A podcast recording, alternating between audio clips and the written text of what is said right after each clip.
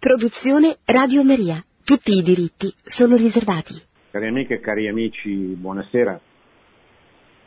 Vorrei parlarvi questa sera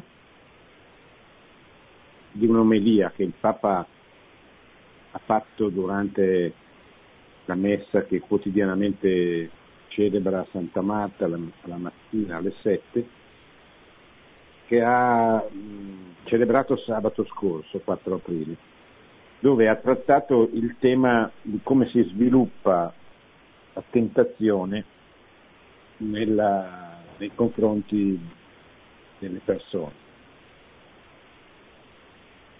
Cercherò anche di fare una, un'analogia come queste tentazioni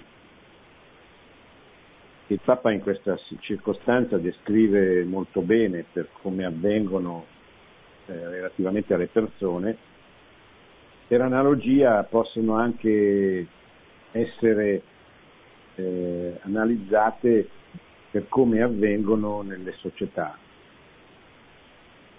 Noi sappiamo che esiste il peccato nella sua dimensione personale, sappiamo che ogni peccato ha una conseguenza che si riversa sul resto della società e sappiamo anche che esistono eh, delle strutture di peccato, cioè esistono delle situazioni in cui alcune istituzioni, alcune realtà, alcuni meccanismi di, di comunicazione, di distribuzione, di diffusione, eh, diventano delle strutture di peccato perché diffondono il peccato, lo moltiplicano. Pensate ai libri, ai film, ai governi, hanno le leggi. Beh, sono tutte strutture di peccato nel senso che eh, sono delle, delle, realtà di per sé neutre, come può essere la televisione, può essere uno strumento di edificazione, ma anche uno strumento di diffusione, di diffusione del peccato. Questo è un tema che ha trattato molto bene ancora molti anni fa San Giovanni Paolo II nell'esortazione apostolica Reconciliatio et Penitenzio che avveniva dopo il sinodo sulla confessione, sulla penitenza, come abitudine il Papa circa un anno dopo utilizzava i lavori del sinodo per eh, produrre una, un'esortazione apostolica, un documento, uno dei documenti più importanti del pontificato, perché dopo le encicliche ci sono le esortazioni apostoliche, credo, in, important, come importanza gerarchica, anche perché le esortazioni apostoliche sfruttano il lavoro fatto dai vescovi nel corso di un sinodo che normalmente dura tre settimane, durante le quali il tema oggetto del sinodo, che può essere un tema eh, di carattere,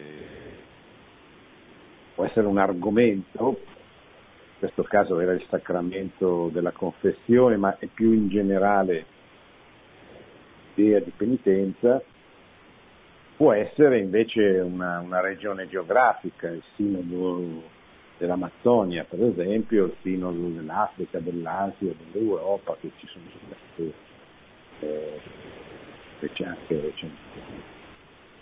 Quindi il sinodo produce una serie di relazioni, documenti, eccetera, che il Papa poi utilizza per scrivere questa esortazione apostolica. Bene, in quell'esortazione apostolica il Papa introduceva questa, queste, questa definizione di strutture di peccato, tutte quelle realtà che a diverso titolo sono dei moltiplicatori del peccato. Allora, in questa omelia Papa Francesco eh, racconta come avviene la tentazione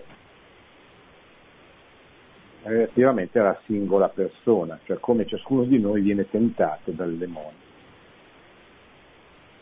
Eh, per analogia, poi vedremo alcuni passaggi, si può fare un discorso anche per, per le società. Anche le società vengono attaccate dalle tentazioni eh, attraverso un processo che il Papa descrive e che noi adesso andiamo a, a raccontare.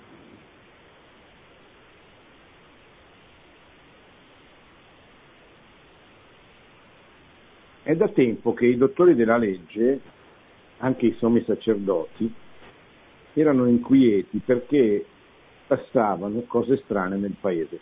L'omelia avviene su, commenta il Vangelo,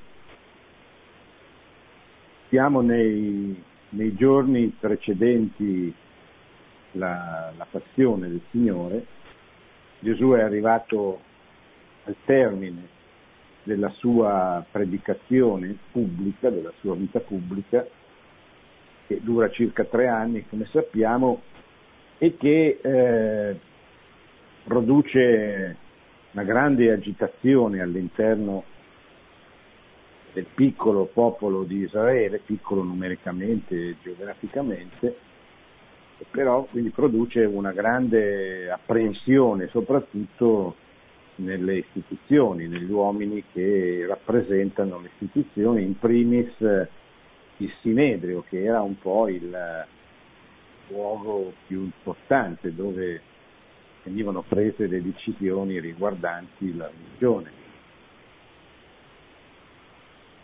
E questi sommi sacerdoti, dice Papa Francesco, sono inquieti, succedono cose strane da un po' di tempo nel paese.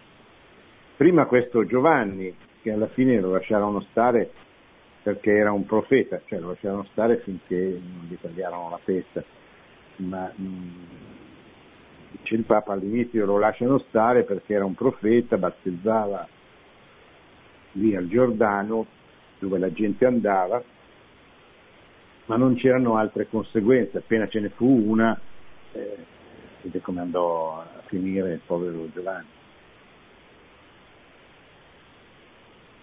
Poi è venuto questo Gesù segnalato da Giovanni. Incominciò a fare dei segni, dei miracoli, ma soprattutto a parlare alla gente e la gente capiva. E la gente lo seguiva e non sempre osservava la legge Gesù. E questo inquietava tanto. Eh, beh, cosa fa Gesù durante questi anni? Sappiamo dai, dai Vangeli, oppure, ma sono evidentemente meno attendibili, da alcune rivelazioni eh, private che raccontano la storia di Gesù. Gesù predicava, sanava, guariva, faceva dei miracoli normalmente. Ha appena fatto un miracolo decisivo se volete usare questa espressione, della sua vita, la resurrezione di Lazzaro. Quel miracolo che lascia un segno così forte che poi uno vuol credere, crede, non vuol credere più di così, nulla che lo avrebbe fatto. Ma soprattutto il miracolo di, di, della resurrezione di Lazzaro sconvolge la classe dirigente del paese perché capisce di avere di fronte un uomo che non è un uomo qualsiasi, cioè grado con la sua presenza, con la sua preghiera, con la sua mediazione di restituire la vita. E allora sono i dottori della legge sono molto, molto eh, inquieti, hanno a che fare con una persona che li rispetta, che però eh, è troppo superiore a loro perché eh, possano sentirsi, perché, perché, non possono sentirsi figli. O credono in lui e lo seguono, oppure, oppure è un problema. è un rivoluzionario, dicono, un rivoluzionario pacifico. La gente lo segue. Il Papa cita queste, questo atteggiamento partendo dal Vangelo di Giovanni, capitolo 11. E queste idee li portarono a parlare fra loro. Ma guarda, questo a me non piace, quell'altro, così fra loro c'era questo tema di conversazione, continua il Papa, di preoccupazione. Poi alcuni sono andati da lui, sono andati da Gesù per metterlo alla prova e sempre il Signore aveva una risposta chiara che a loro, dottori della legge, non era venuta in mente.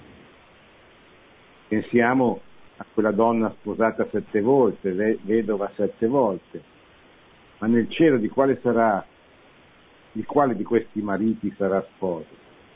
Lui, Gesù, rispose chiaramente e loro se ne sono andati un po' svergognati per la, sagge, per la saggezza di Gesù e altre volte se ne sono andati umiliati, come quando volevano lapidare quella donna adultera, Gesù alla fine disse, chi di voi è senza peccato, getti la prima pietra. E il Vangelo ci dice che se ne andarono uno per uno, cominciando dai più anziani, umiliati in quel momento perché, perché erano tutti pieni di casi di cui erano perfettamente consapevoli. Gesù arriva alla fine della sua predicazione pubblica, ha certamente convinto tante persone che lo stanno seguendo, ha suscitato anche tanto odio e tanti lo seguono. Questo è uno dei motivi della grande sofferenza che accompagna soprattutto gli ultimi tempi della vita pubblica di Gesù, chi, chi è un lettore del, del, poema dell'uomo Dio di Maria Valtorta, che ripeto è una rivelazione privata, però credo che sia una, una lettura spirituale che faccia bene chi legge la vita di Gesù, troverà nella vita di Gesù della Valtorta proprio negli ultimi mesi della sua predicazione questa, questa angoscia costante che canaglia il cuore di Gesù perché Gesù vede quelli che non, non lo seguono, che non si convertono e soprattutto ha in mente costantemente la figura di colui che lo tradirà, ma non tanto perché lo tradirà quanto perché eh, vorrà convertirsi, cioè di Giuda.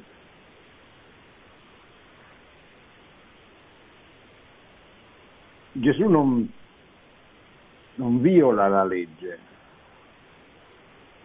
però tiene a far capire che la legge è per l'uomo, è per la salvezza dell'uomo, non può essere fine a se stessa. E molti farisei questo non, non riuscivano a capirlo, avevano fatto della legge un idolo. La legge non è un idolo, la legge non è Dio. Importante può sostituirsi sì.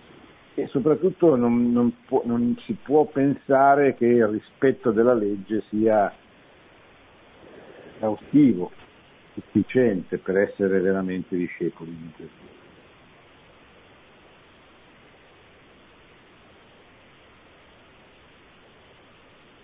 Queste umiliazioni, queste incapacità di, di, di capire, di seguire, di stare con seguire Gesù, facevano nascere, dice il Papa, questa conversazione fra loro, cioè fra i, i, i dottori della legge. Dobbiamo fare qualcosa, questo non va. Poi hanno mandato i soldati a prenderlo e anche loro sono tornati dicendo non abbiamo potuto prenderlo perché quest'uomo parla anche voi allora vi siete lasciati ingannare, dicono ai soldati lo dicono arrabbiati perché, perché neanche attraverso i soldati riuscivano a fermare la predicazione e le conversioni che tu provocava. Poi arriva la resurrezione di Lazzaro e tanti giudei erano andati lì a vedere le sorelle di Lazzaro, che lo conoscevano, Lazzaro era una figura molto conosciuta, molto importante, molto ricco, molto influente, era una, un'autorità in, in, Israele. Quindi era molto conosciuto e eh, alcuni sono andati a vedere come stavano le cose per riportarle e eh, alcuni di questi vanno dai farisei e dicono e raccontano quello che Gesù ha fatto. Risorgere, il risorgere di una persona, peraltro famosa, dopo quattro giorni dalla morte, così è, è un, un miracolo e molti credettero, non tutti, ma molti credettero di quelli che erano andati a vedere. Questi che sono andati, Papa li chiama i chiacchieroni di sempre, che vivono portando le chiacchiere, sono andati a dire loro, a dire ai farisei quello che hanno in questo momento quel gruppo che si era formato di dottori della legge ha fatto una riunione formale, cioè una vera e propria riunione. Tema Gesù. Questo è molto pericoloso, dobbiamo prendere una decisione. Che cosa facciamo? Quest'uomo compie molti segni, riconoscono i miracoli, quindi se lo lasciamo continuare così tutti crederanno in lui. C'è il pericolo, c'è il pericolo che il popolo gli vada dietro e si stacchi così da noi.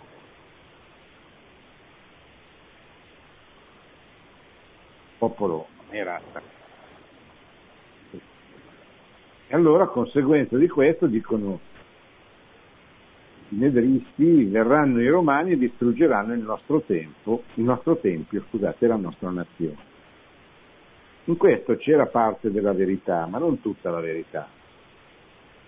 Era una giustificazione perché loro avevano trovato un equilibrio con l'occupatore, ma odiavano l'occupatore romano e tuttavia politicamente avevano trovato un equilibrio, così parlavano fra, loro, fra di loro. Cioè loro odiavano i romani, però avevano trovato una forma di convivenza con, con i romani e avevano paura che i romani potessero intervenire, distruggere il Tempio loro, distruggere dire, la loro presenza in quanto comunità religiosa. Uno di loro, il più radicale, che era il capo in quel momento, Caifa, che era il sommo sacerdote, disse non vi rendete conto che è conveniente per voi che un solo uomo muoia per il popolo e non vada in rovina la nazione intera? E era il sommo sacerdote fa la proposta, bisogna farlo fuori, facciamolo fuori.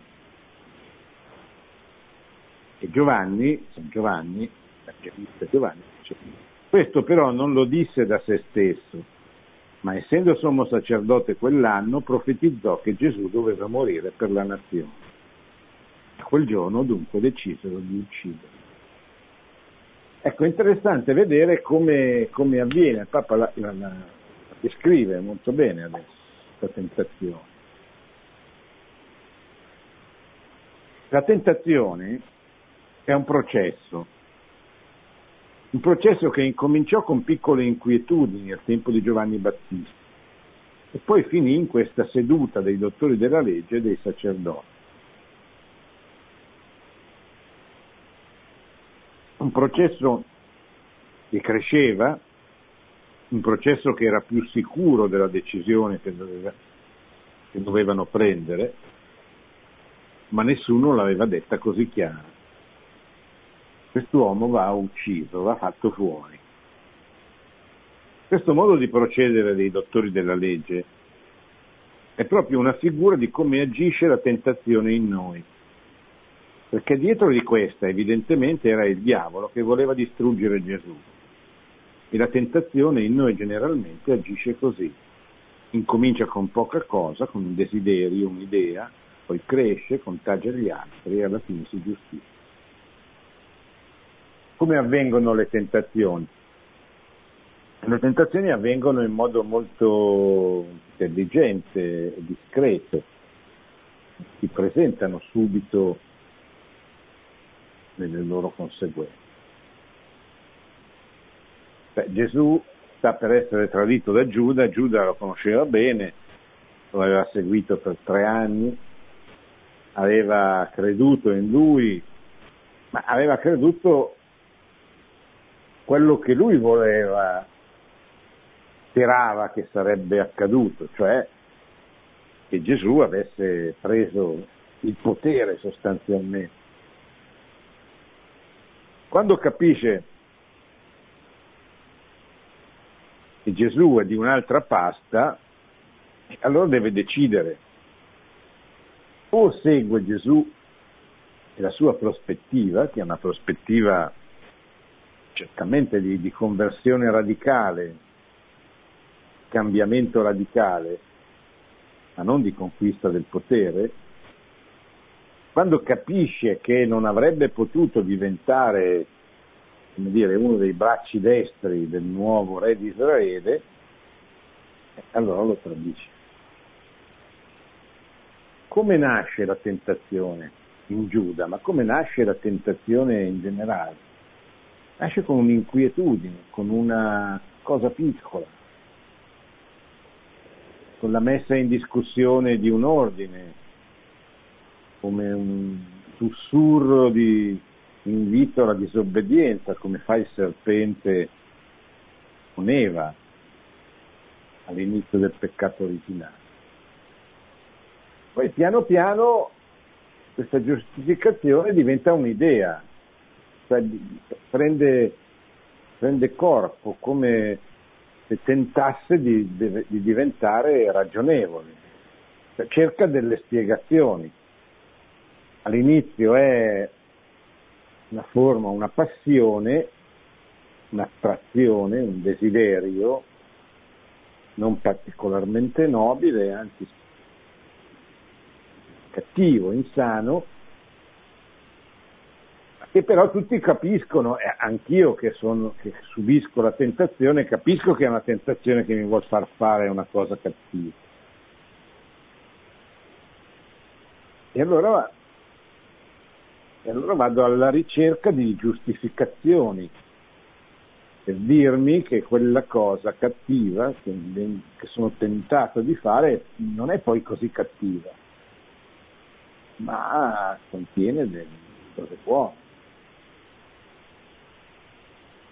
Caso specifico dice, beh, se lo uccidete salvate la nazione, beh, la nazione. Eh. È un gesto cattivo, si può fare il male per ottenere un bene, posto che sia un bene salvare la nazione. È la giustificazione.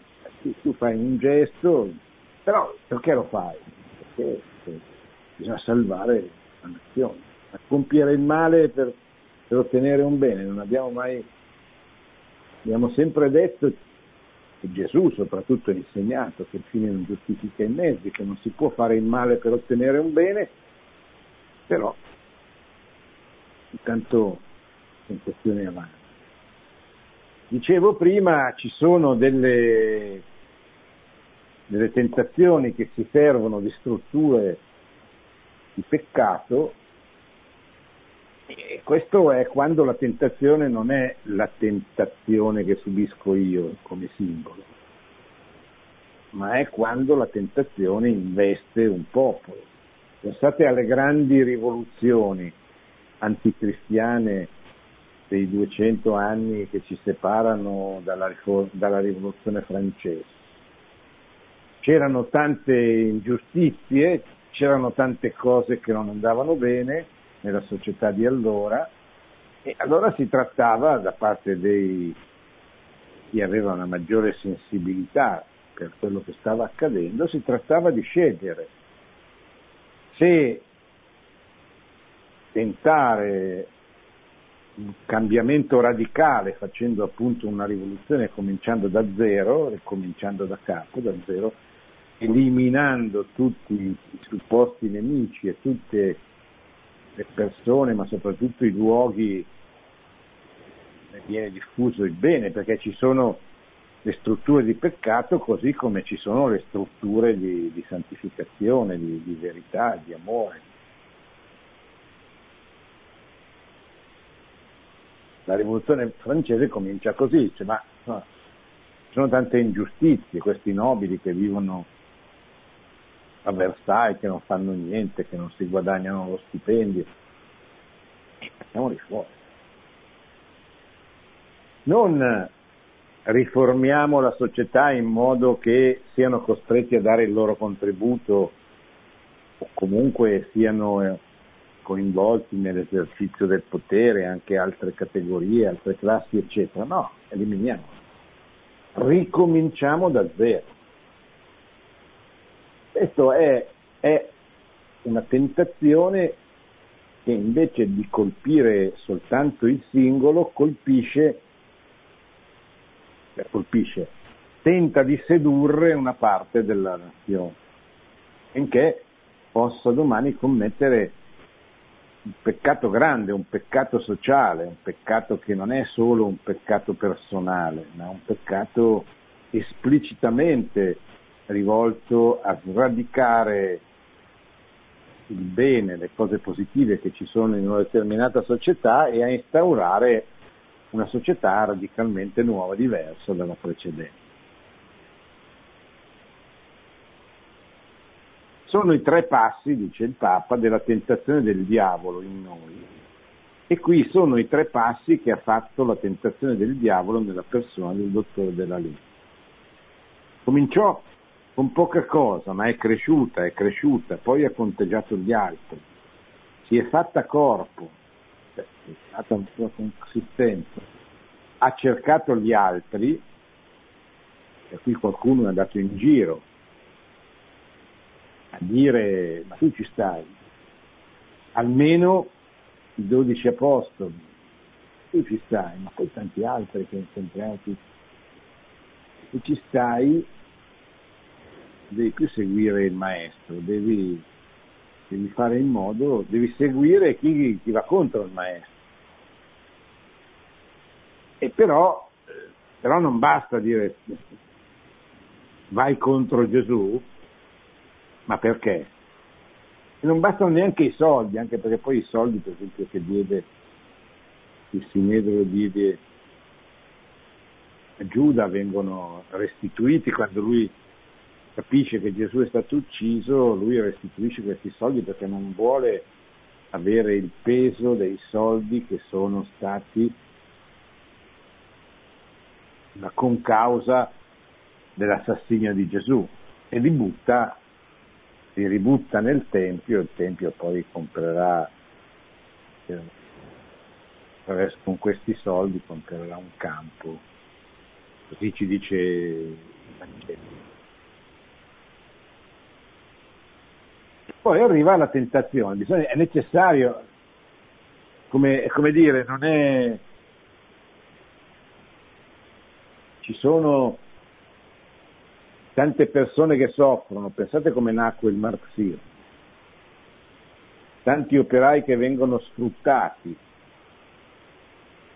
che non vengono pagati come è giusto che sia. E cosa facciamo? Cambiamo radicalmente le strutture della società, mettiamo a capo della società il proletariato, facciamo la dittatura del proletariato e il motore per scatenare questa rivoluzione è l'odio, cioè l'odio di classe. La Chiesa di fronte... c'era del vero, certo che c'era del vero. La tentazione non parte mai con una cosa astratta e, e lontana perché non interessa parte da qualcosa di concreto. Allora c'erano operai che erano sfruttati, bisognava metterli insieme perché facessero una rivoluzione, dando loro così il, il, l'idea di, di, compiere anche qualche cosa di positivo, qualche cosa di, di buono, un valore nella, nella vita sociale del tempo. Quando una persona sta per compiere una cosa cattiva, ma tu gli dici che la cosa cattiva che sta per compiere in realtà non è cattiva ma è buona perché è progresso, è liberazione da un'ingiustizia, eccetera, eccetera, eccetera, è come se tu dessi il tuo placet, il tuo pass finché quell'azione venga, venga compiuta, venga compiuta non come fosse negativa, ma come una cosa buona, quindi con tutto l'entusiasmo che uno mette nel fare una cosa che ritiene essere un bene per tutti. La Chiesa, proprio per, sempre per rimanere legati al tema della questione operaia, si comportò esattamente in modo esattamente contrario, di fronte all'ingiustizia che riconosceva, la questione operaia esisteva, scrisse un'enciclica, Leone XIII, nel 1891, in cui disse eh, esiste una questione operaia, esiste un'ingiustizia diffusa, radicale, esiste un male sociale e scrisse questo documento provvidenziale importantissimo dove diceva però attenzione cioè questo male non si cura con un male peggiore quale sarebbe l'odio di classe, la dittatura del proletariato, la rivoluzione nazista. Ma si cura ritornando all'origine del progetto di Dio, cioè le differenze non sono negative, non vanno eh, esasperate perché se ci sono persone troppo ricche e persone troppo povere una società non sta in piedi, non sta insieme, ma, ma state attenti a non lasciarvi penetrare nel cuore l'invidia, il desiderio di eliminare chi è più di te, perché questa è la causa delle rivoluzioni, la causa dei mali, la causa di questi peccati sociali.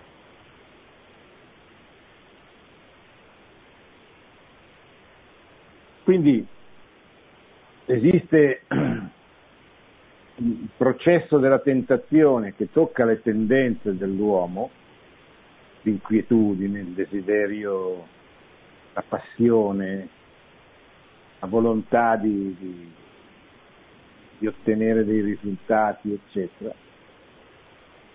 Seconda fase, la giustificazione per questa passione. Ah, sì, però io lo faccio per i poveri io lo faccio per loro, che so, no, beh, uccidere, bisogna eliminare, bisogna combattere, bisogna dividere la società, fare la rivoluzione, ma sì, però non è che lo faccio per me, lo faccio per, per, per i poveri, che bisogno, per i per gli sfruttati, eccetera.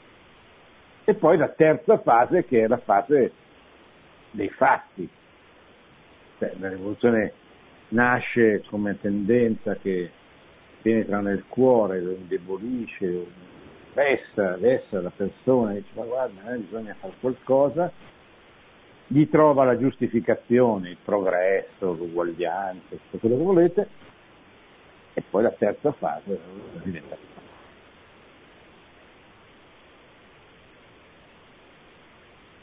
Tutti noi quando siamo nella quando siamo vinti dalla tentazione, scrive il Papa, finiamo tranquilli perché abbiamo trovato una giustificazione per questo peccato, per questo atteggiamento peccaminoso, questa vita non secondo la legge di Dio. Dovremmo avere l'abitudine di vedere questo processo della tentazione in noi, quel processo che ci fa cambiare il cuore da bene in male, che ci porta sulla strada in discesa è una cosa che cresce, cresce, cresce lentamente, poi contagia gli altri. Cioè, le strutture di peccato sono terribili perché contagiano gli altri. E alla fine si giustifica. Difficilmente vengono in noi le tentazioni di un colpo, eh, improvvisamente, perché? perché il diavolo è astuto e sa prendere questa strada, il diavolo, stessa l'ha presa per arrivare alla condanna di Gesù. Quando noi ci troviamo in un peccato, in una caduta, sì, dobbiamo andare a chiedere perdono al Signore, è il primo passo che dobbiamo fare. Ma poi dobbiamo dire, come sono venuto a cadere questa situazione? Come è iniziato questo processo nella mia anima? Come è cresciuto? Chi, chi, chi ho contagiato? E come alla fine mi sono giustificato per cadere? La vita di Gesù è sempre un esempio per noi, dice il Papa. E le cose che sono accadute a Gesù sono cose che accadranno a noi, le tentazioni, le giustificazioni, la gente buona che è intorno a noi forse non la sentiamo e i cattivi nel momento della tentazione. Cerchiamo di avvicinarci a loro per far crescere la tentazione. Questo succede anche che la debolezza porta molti ad avvicinarsi ai cattivi per condividere con loro questa giustificazione della tentazione che, che si apprestano a, a, rea, a realizzare. Ma non dimentichiamo mai, conclude il Papa, sempre dietro un peccato, dietro una caduta c'è una tentazione, che è incominciata piccola, che è cresciuta, che ha contagiato e alla fine trova una giustificazione per cadere. Spirito Santo, conclude Papa Francesco, ci illumini in questa conoscenza interiore. Questa si tratta veramente di fare un vero e proprio esame di coscienza, di, di conoscere la nostra interiorità per poter capire cosa sta succedendo, scegliere sempre la strada giusta per fare la volontà di Dio.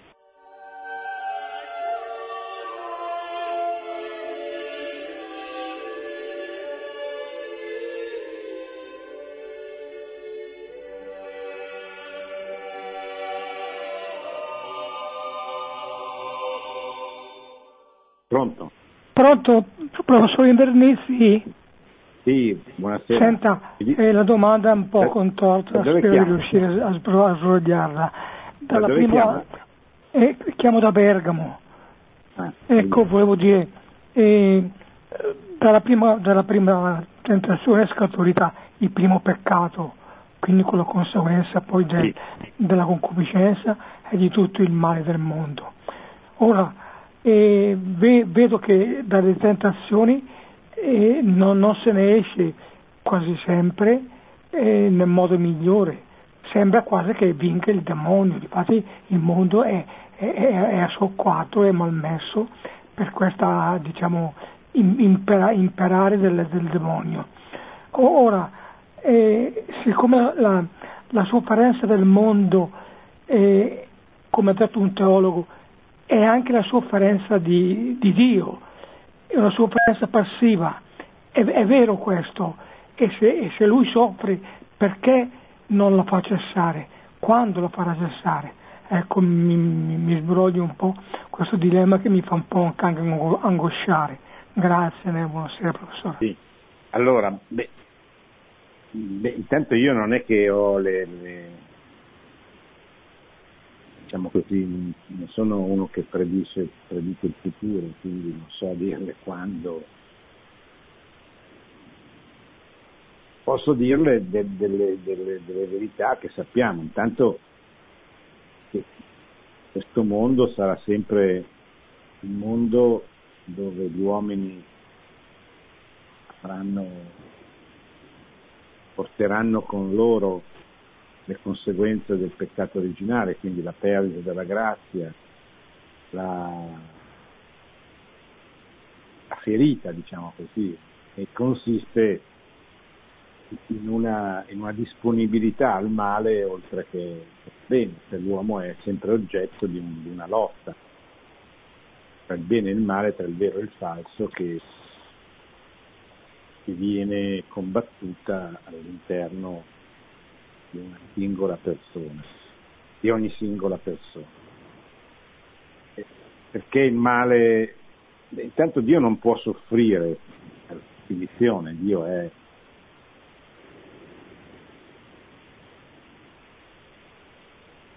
è l'assoluto, assolutamente onnipotente, onnisciente, non può soffrire. La sofferenza avviene in Cristo e misteriosamente, nel senso che il dolore di Cristo, la sofferenza di Cristo durante la sua vita pubblica, la passione in attesa della resurrezione, è una sofferenza che va oltre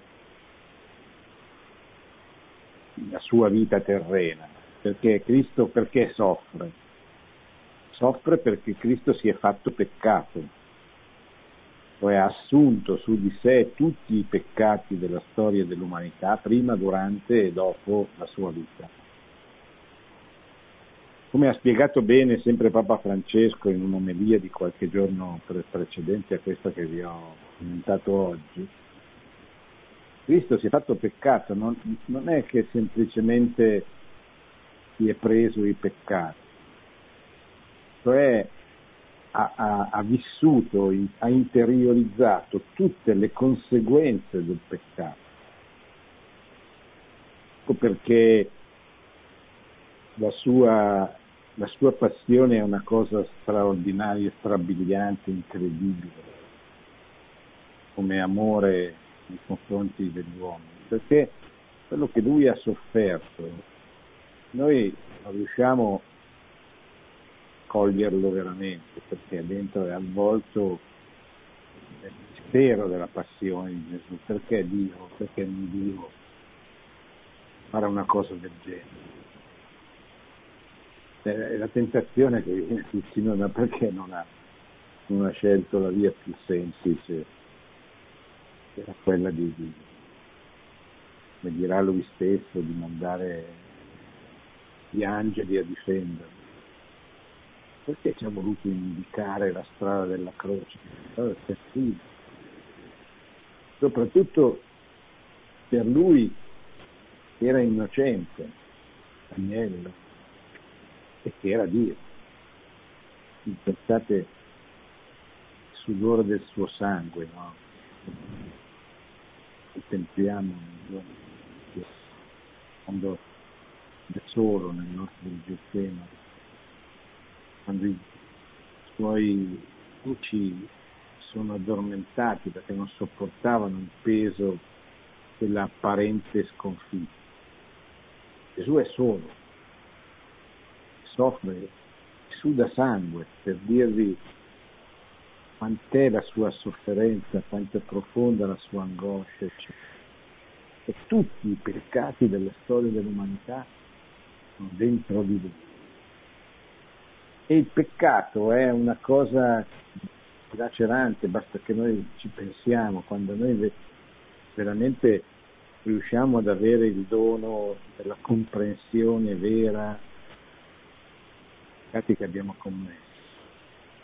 Sentiamo un peso tale che se non ci fosse Dio e la sua misericordia, noi non riusciremmo a sopportarlo. E veramente sappiamo, comprendiamo che cos'è il peccato. Io, Gesù l'ha Gesù in questo senso è un uomo che soffre, ma è anche Dio che conosce il motivo di questa sofferenza. Quindi Dio non può soffrire, certo non può soffrire perché Dio non può soffrire, però Cristo può soffrire e non, non ha sofferto soltanto lì, cioè la sua sofferenza misteriosamente attraversa tutta l'umanità, esce dal tempo, per cui noi che stiamo dentro il tempo facciamo fatica a immaginare, non riusciamo proprio a immaginare cosa significhi essere fuori dal tempo. Ma questo noi dobbiamo vedere. Tuttavia non, non perdere mai la, la speranza. Alla fine, l'ultima parola, la, la misericordia di Dio. Questo teniamo sempre ben stretto nelle nostre mani perché è vero, ci aiuterà moltissimo nel loro. Pronto? Pronto? Tocca a me? Prego. Sono Prego, Marta sì. da Reggio Emilia, una volontaria del carcere da 30 anni. Io, eh, sentendoti Marco, ti do del tu perché eh, sono una vecchietta e mi ha molto, mi ha molto, sì, mi ha fatto molto bene al cuore la risposta che hai dato a Roberto. Non ci sarebbe più niente da aggiungere, ma io così mi sposto un attimino, non ho la soluzione della, per risolvere il contagio, la bruttura della tentazione, ma quando il Signore dice amate i vostri nemici, esortatevi a vicenda, correggetevi, ecco, anche questo potrebbe essere eh, da vivere ogni giorno, perché noi siamo tentati tutti i giorni da questa 24 ore su 24 da, da piccole tentazioni che poi diventano mortali tentazioni anche. Per, eh, per me diventa un, un bisogno fisiologico essere vigilante perché la tentazione no- non, non mi, non mi divori la, la coscienza, non mi divori quei valori che Dio mi ha dato per difendermi. Potrei dire delle altre cose, però non voglio far perdere troppo tempo. Marco, grazie. Grazie a lei signora, grazie. Pronto? Sono una signora che segue il programma. Volevo, Sì. lei si è espresso, volevo sapere il suo concetto di tentazione e l'ha spiegato ultimamente nella sua conversazione con quel signore. Ma la tentazione in sé è un concetto legato solamente al male. Male, la tentazione può venire da Dio, come è nel Padre nostro, non ci indurre in tentazione, ma liberaci dal male. E lì è tutto il significato e il concetto della tentazione, e che viene dal male, dal maligno, e si sa che l'uomo, più, la natura umana è più inclina al male che al bene, e seguire la scia del male vuol dire entrare in tentazione. Beh, allora la, la tentazione eh, Dio la permette, non viene da Dio ovviamente, Dio che ci tenta. Dio permette che veniamo tentati perché attraverso la tentazione nasca una lotta, crescere, che ci fa migliorare, eccetera.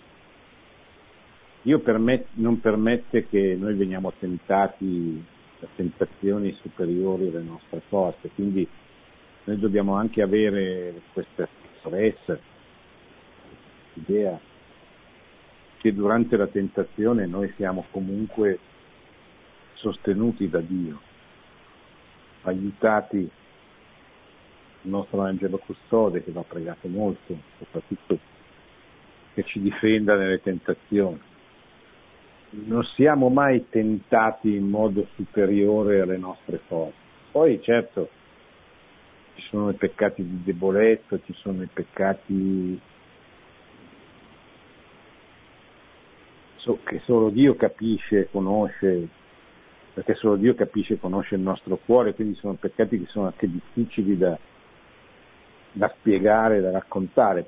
Però ecco, dobbiamo avere la, la certezza che la tentazione non è mai superiore alle nostre forze e quindi Dio ci dà sempre la grazia sufficiente per non offenderlo. E questo è molto importante e consolante soprattutto, perché ci aiuta a capire che noi non saremo mai soli, eppure nella più grande delle tentazioni, che può essere anche quella della solitudine. Bene, cari amici, siamo arrivati alla fine di questa puntata, siamo, abbiamo parlato del processo della tentazione, che è il tema dell'omelia che Papa Francesco ha tenuto sabato mattina 4 aprile durante, messa, durante l'omelia della messa delle sette, sulla genesi proprio della tentazione, questo suo modo attraverso tre passaggi, tre gradi, di penetrare nell'uomo, nella persona e cercare di portarla dalla sua parte. Abbiamo fatto anche l'analogia fra le tentazioni così, individuali e quelle sociali, cioè come anche le società siano oggetto questa modalità di portarle a, a lottare contro Dio.